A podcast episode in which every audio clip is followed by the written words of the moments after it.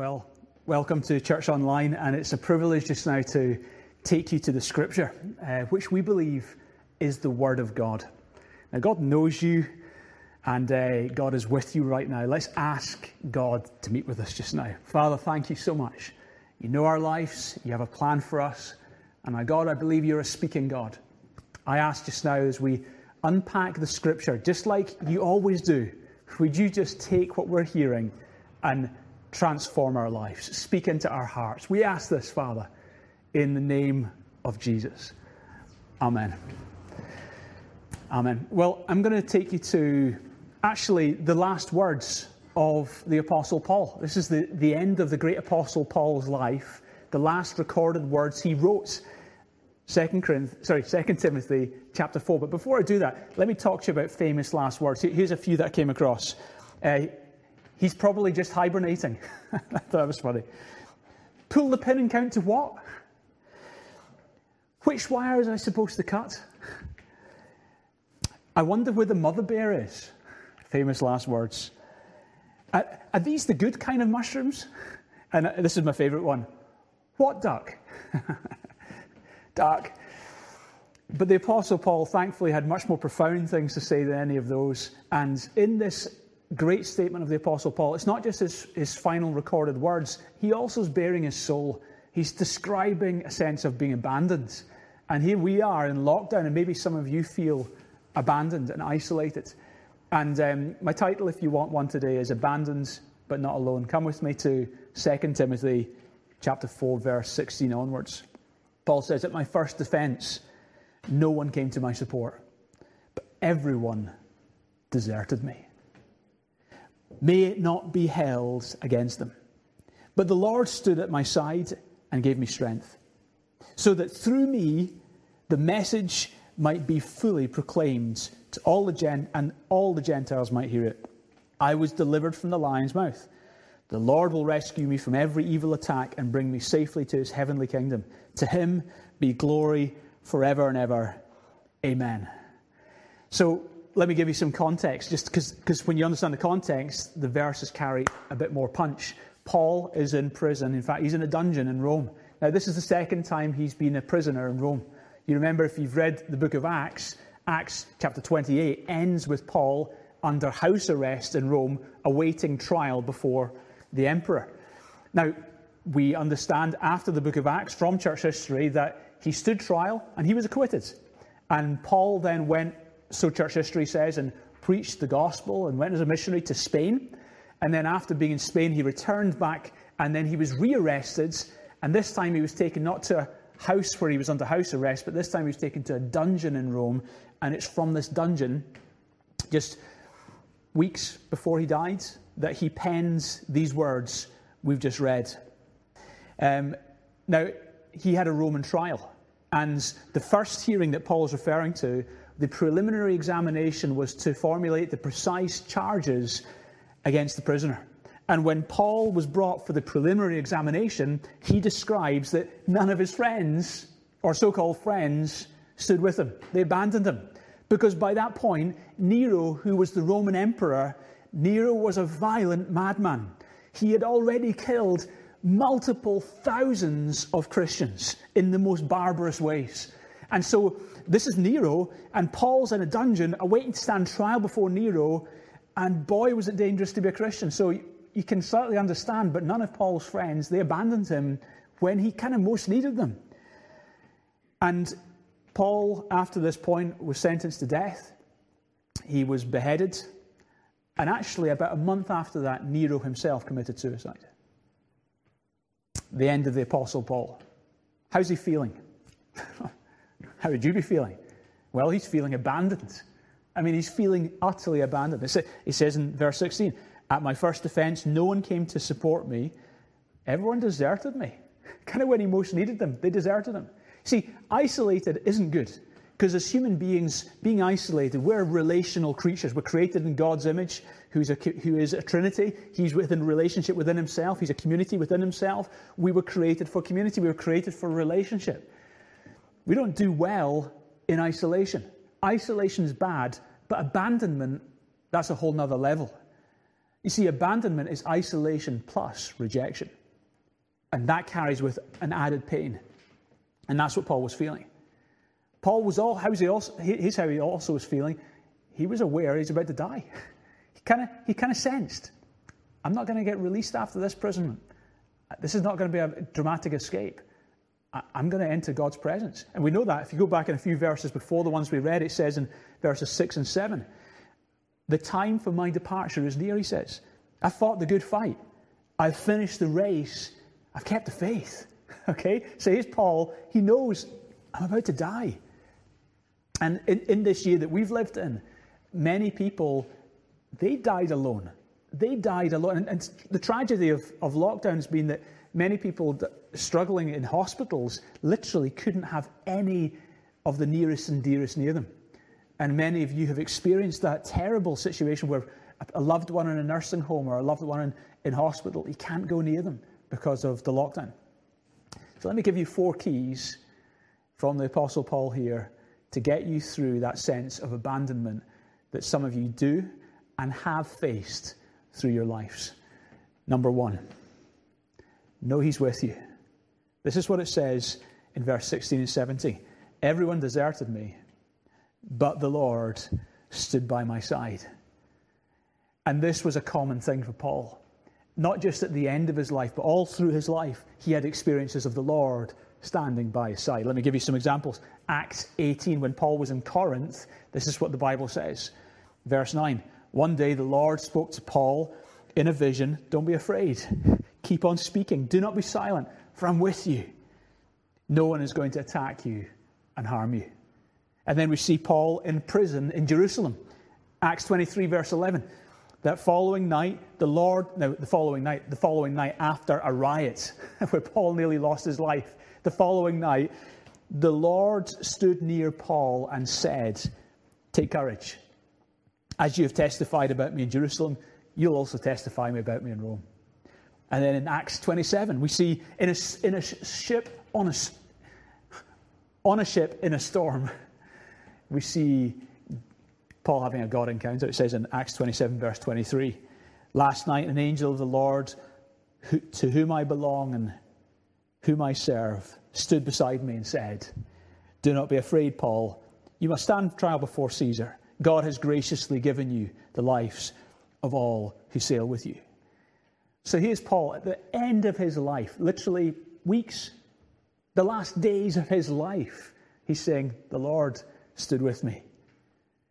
I want to encourage you don't wait till the last days of your life to have a God encounter. Paul had God, yes, he had a God encounter then, but he had God encounters all the way through his life. Live with God, die with God, live forever with God. Or you live without God and you die without God. You live eternally without God. Boy, you really need an encounter with God.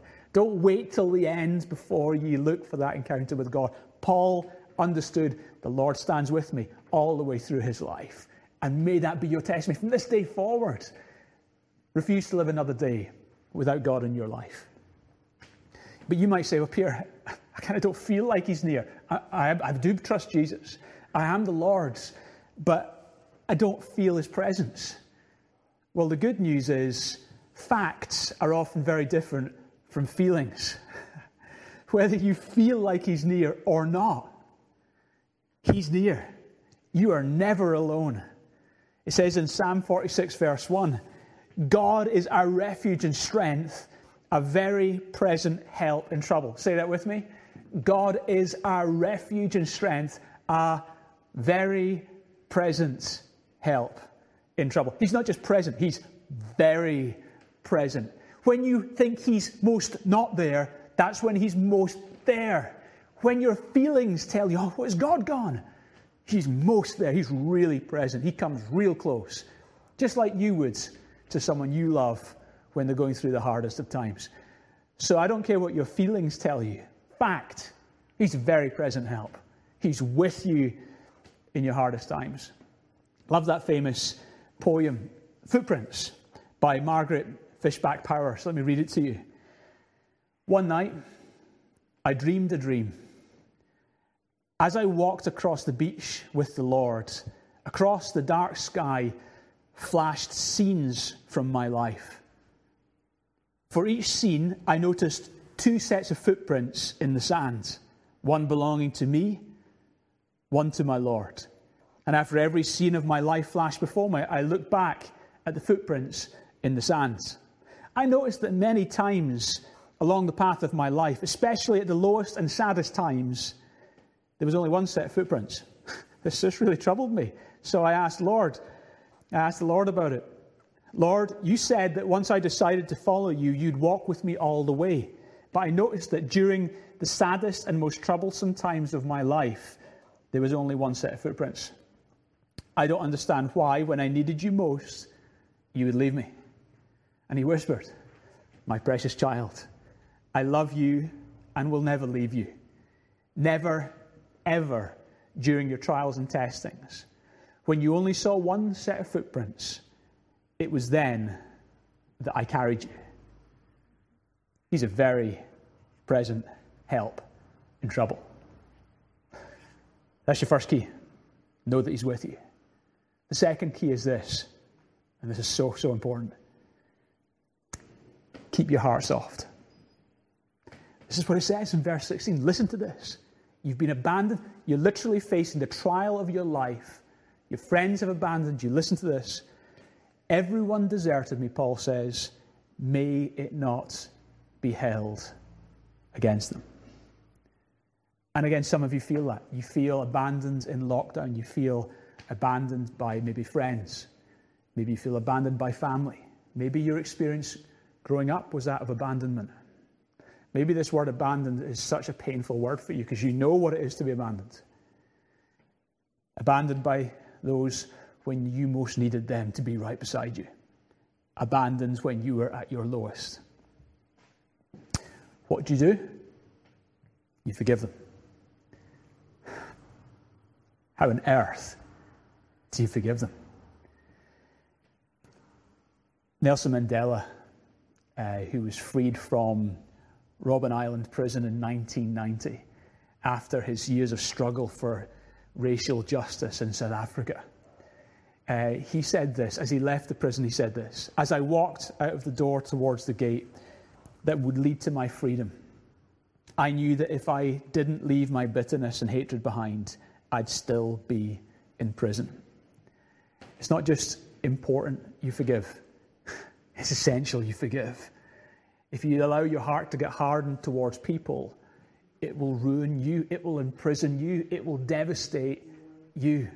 Now, here's the question I've got How on earth was the Apostle Paul?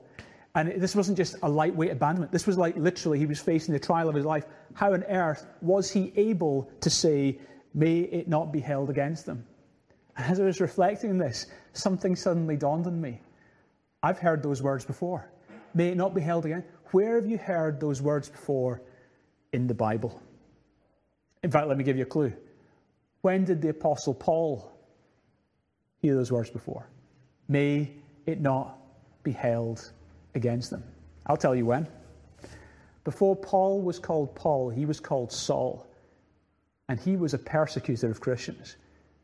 And this is the martyrdom of the first martyr recorded in the book of Acts, man, a godly man by the name of Stephen. Listen to what it says in Acts 7, verse 58. They dragged Stephen out of the city and began to stone him. Meanwhile, the witnesses lay their coats at the feet of a young man named Saul. Why did they leave the coats at the feet of the young man named Saul? Well, that was, an, it was pointing to the fact that this young man named Saul, this young, zealous Jew who thought killing Christians was the thing to honor God with, he was leading the whole mob. He was agreeing to the whole deal. He was leading the proceedings. And he says, while they were stoning him, Stephen prayed, Lord Jesus, receive my spirit. Then he fell on his knees and cried out, Lord, do not hold this sin against them. And when he said this, he fell asleep. Do not hold this sin against them. Stephen's prayer actually was the salvation of Saul. That persecutor, God answered that prayer because Saul, who agreed to Stephen's martyrdom, within a few chapters, had an encounter with Jesus on the road to Damascus and got saved. A murderer of Christians got saved by Christ. Incredible. Stephen forgave Saul. God forgave Saul. You want to know how Saul, when he felt, how Paul, when he felt so abandoned, was able to say, May the Lord not hold that against him? I'll tell you why. Because yes, he was abandoned, but someone said that about him when he was killing him. How on earth did they get the idea, that radical idea of radical forgiveness, that we could, in the moment of abandonment, say, May the Lord not hold it against you? I don't hold it against you. I forgive you. Where'd you get that from? Well, you get it from Jesus. Because the Creator God, the God who created the whole world and your life and the author of it, the author of life, came into life. Jesus was born. He lived a great life and he died on the cross. The creation rejected the Creator. And as Jesus was dying on the cross, he cries out, it says in Luke 23 34, Father, forgive them, for they do not know what they are doing. Here, Jesus, the Creator, was praying for our forgiveness as we were rejecting Him. That's where this radical idea of forgiveness when you're abandoned comes from. That's where it comes from. C.S. Lewis put it so well. He said this To be a Christian means to forgive the inexcusable because God has forgiven the inexcusable in you. Max Lucado put it this way You will never forgive anyone more than God has already forgiven you. So, family will let you down. Maybe friends have let you down. Maybe your church has let you down. And there is no perfect church. But you can forgive. And don't wait to feel like forgiving. That emotion may never come, but it doesn't mean you can't forgive. Make a decision. Good news, you don't need to wait for your feelings. Don't wait for them to ask for forgiveness. They might never ask. But you can still forgive. Jesus forgave, and no one was asking for his forgiveness. And then, after doing that, treat them like they're forgiven. And walk out your prison and live bitterness free. The third way you deal with abandonment is this don't forget your purpose. Listen to this. Listen to what Paul says, right? What's, what's going through Paul's mind knowing that he's got a short time to live? Listen to what's going through his mind. 2 Timothy 4.17 The Lord stood with me at my side and gave me strength so that through me the message might be fully proclaimed and all the Gentiles might hear it. Wow, here's Paul. He's, he's in the lowest point. He's feeling abandoned. And many people, when, you, when you're feeling low and when you're feeling abandoned, many people forget the big purpose. Paul didn't. At his point of abandonment, he kept his eyes on the mega purpose, the big purpose. What was his big purpose? Well, let me, let me give you an example of a couple of times when Paul stood on trial. In the book of Acts, we see him, right? So in Acts 24, he stands on trial before Felix. In Acts 26, he stands on trial before Agrippa. What does he do in both those occasions? He's not there saying, I'm innocent, Your Honor. No, he's not saying, he's saying, Let me tell you about Jesus, Felix. Let me tell you about Jesus, Agrippa. He's using the opportunities to tell the kings and the leaders about Jesus. In fact, that's what the purpose of God for Paul was. Acts 9:15. This man is a cho- my chosen instrument to proclaim my name to the Gentiles and their kings.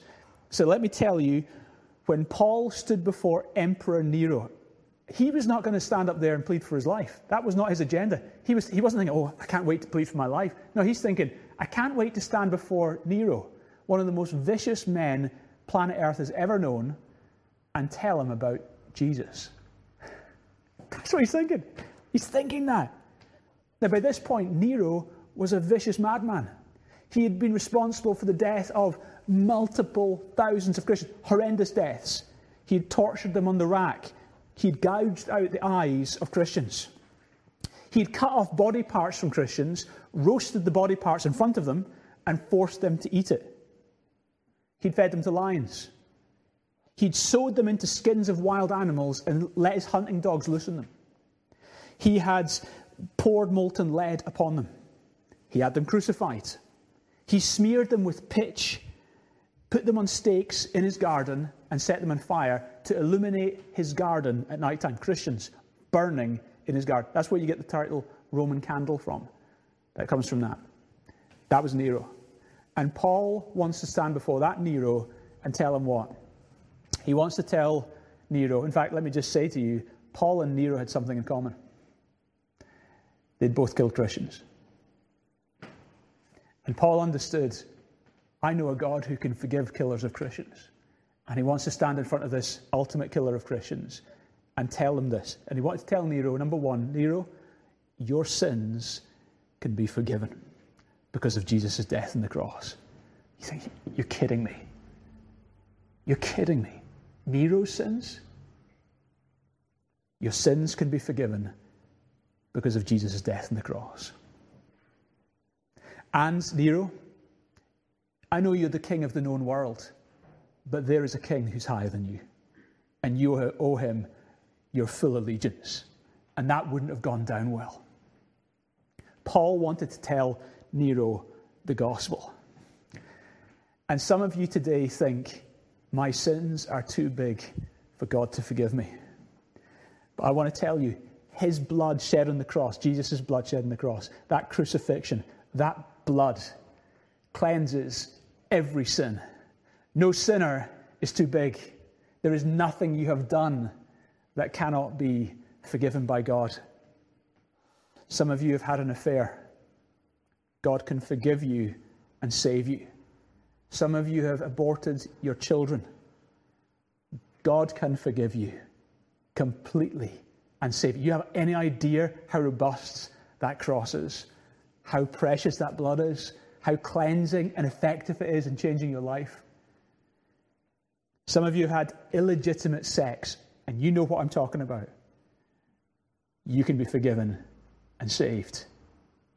Some of you have been entangled with the occult and got involved with witchcraft and got involved deep in things, and you are tormented as a result. You can be forgiven. You can be saved. Some of you have been abusive and you forever live with regret. But I've got good news for you. You can be forgiven and saved.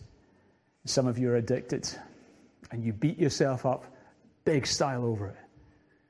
You can be forgiven. You can be saved. I love what John Newton, the author of that amazing, amazing grace, John Newton used to be a slave trader. He used to sell human beings as if they were animals.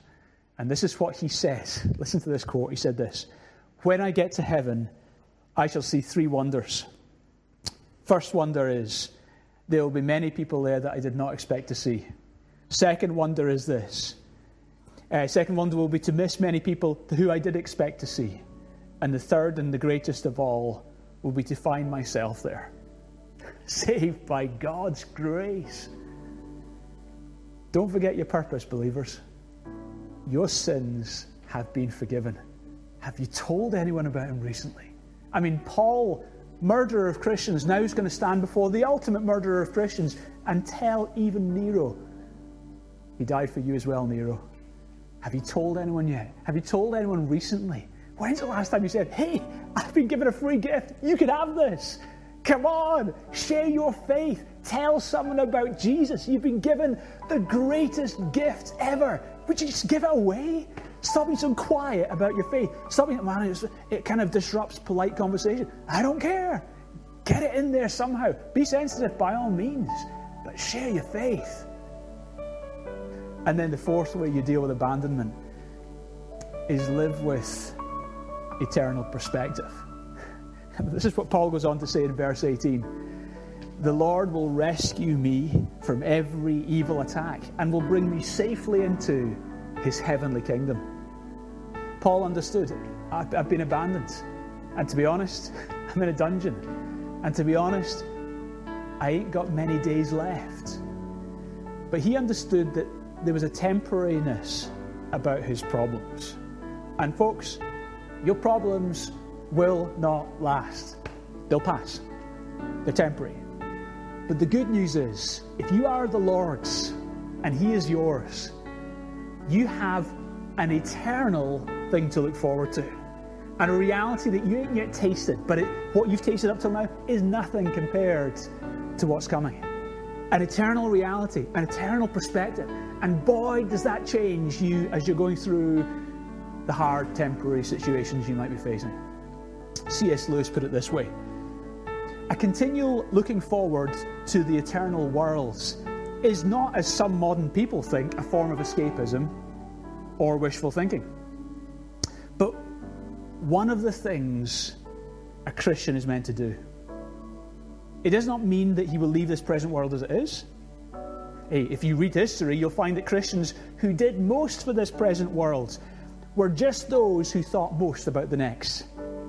The apostles themselves, who set foot upon the conversion of the Roman Empire, the great men and women who built up the Middle Ages, the English evangelicals who abolished slave labour, all left their mark on the earth precisely because their minds were occupied by heaven. Randy Alcorn writes a fantastic book about heaven entitled 50 Days of Heaven. And in it, he tells of one of his friends, and I want to read this to you. It's very, very powerful. Her name was Ruthanna Metzgar. She was a professional singer, and she'd been asked to sing at a wedding of a very wealthy man. The wedding reception was to be held on the top two floors of Seattle's tallest skyscraper, Columbia Tower. At the start of the reception, the bride and groom approached the glass, beautiful glass staircase with a brass balustrade that led to the top floor. Someone ceremoniously cut the satin ribbon draped across the stairs, and the bride and groom ascended the staircase, followed by their guests. At the top of the stairs, um, at, at, at, the top of the stairs, outside the door to the great banquet hall, was a maitre d' standing holding a large bound book. He said, May I have your name, please? Uh, it came my turn, and said, she said, I am Ruth Metzinger, and my, this is my husband Roy. He searched for the M's. Um, I'm not finding it. Could you please spell it? And she spelled her name slowly. After searching the book, the maitre d' looked up and said, I'm sorry, your name isn't here. There must be some mistake. Uh, Ruthanna replied, I'm the singer. i have been asked to sing. The man answered, It doesn't matter who you are or what you did. Without your name in the book, you cannot attend the banquet. He motioned to the waiter and said, Please show these people to the service elevator. The Metzingers followed the waiter past beautifully decorated tables laden with shrimp, smoked salmon, and magnificent carved ice sculptures. Adjacent to the banquet area, there was an uh, uh, orchestra preparing to perform. The musicians were dressed in dazzling white tuxedos. Uh, the waiter led Ruthanna and Roy to the service elevator and ushered them in, and he pressed G for the parking garage downstairs in the basement. After driving several miles in silence, Roy reached over and put his hand on his wife's arm, and he said, Sweetheart, what happened? And she said, Well, when the invitation arrived, I was really busy. I never bothered RSVPing, replying and saying that I was coming. Besides, I was a singer. Surely I could go to the reception without having to RSVP. She started to weep, not only because she had missed the most lavish banquet she'd ever been invited to, but also because she suddenly had a taste, a small taste, of what it would be like to stand before Christ and find that your name had not been written in the Lamb's Book of Life. In order to get to God's banquet, you got to RSVP. And I'm saying that because I'm saying to some of you today, maybe you're joining us and you and God are not yet connected. And God loves you more than you can ever imagine. And what Jesus did for you on that cross, dying for you and rising again, means that all of your sins, I mean, all of your sins, can be wiped out, past, present, future, dealt with by the blood of Jesus. And instead of having hell, you can have heaven. You can have a new life, a relationship with God. That's what God wants for you. But He's a gentleman, He won't force it upon you. He waits for your acceptance. He waits for your saying, Yes, I really want you in my life. Let's pray. Father, thank you so much for your goodness and your love for each and every person today. God, I thank you that you are the eternal God. You are the creator. And God, creator, you also became our Savior 2,000 years ago. When Jesus Christ, you died courageously in our place on the cross and rose again. You experienced ultimate abandonment on the cross so that we would never be abandoned. We would experience eternal acceptance. And boy, does that perspective change our situations when we're facing abandonment on earth. So, Lord, for those who feel abandoned, maybe in childhood, maybe in recent year, maybe even just now they feel a sense of abandonment from those who should have known better. I pray, God, would you give them the courage to forgive, not hold on to bitterness, but to may the Lord not hold it against them. I pray, God, help us to not forget our purpose. Help us to not, in the middle of our own sadness, forget the truth we're carrying and the opportunity we have every day to tell people about the greatest news ever. And God, I pray that people will live with the absolute joyous reality that you are with them. And that wouldn't just be a nice thought, that'd be a tangible reality, just like it was for Paul, who experienced the Lord standing with him in the hardest times. You're a very present help. And God, I pray, help us to live with that eternal perspective. Not as a form of escapism, but as a way of maximizing our moments on earth for the glory of God. We pray that, God. Now, just take a moment, church. Just pray your own response to God. Make your own decisions before God. While people are doing that, I want to give you an opportunity today if you and God are not yet connected. I've told you the good news. Your sins can be forgiven. So today, if you're saying, Peter, do you know what? I'm a sinner, but I want to follow Jesus. I want to trust in the one who died and rose again. This is this moment's for you. So, are you ready to turn away from your sins? Renounce your sins, not hold on to them anymore, but let go of them and say, No, I'm not, I'm not going to follow sin anymore, but with God's help, I'm going to follow Jesus. Are you ready? Are you ready to put your trust in Him? And having done that, are you ready to get baptized, which is the, the true sign of every believer? If you are, then pray this prayer with me just now, one line at a time out loud. Repeat after me Jesus, thank you for dying in my place so that I can be forgiven and have eternal life. I believe you rose from the dead. And I confess that I am a sinner. With your help, I turn away from my sinful ways. And I commit to following Jesus for the rest of my life. I declare today that Jesus is Lord of my life. Thank you for hearing my prayer and for saving my soul. Amen.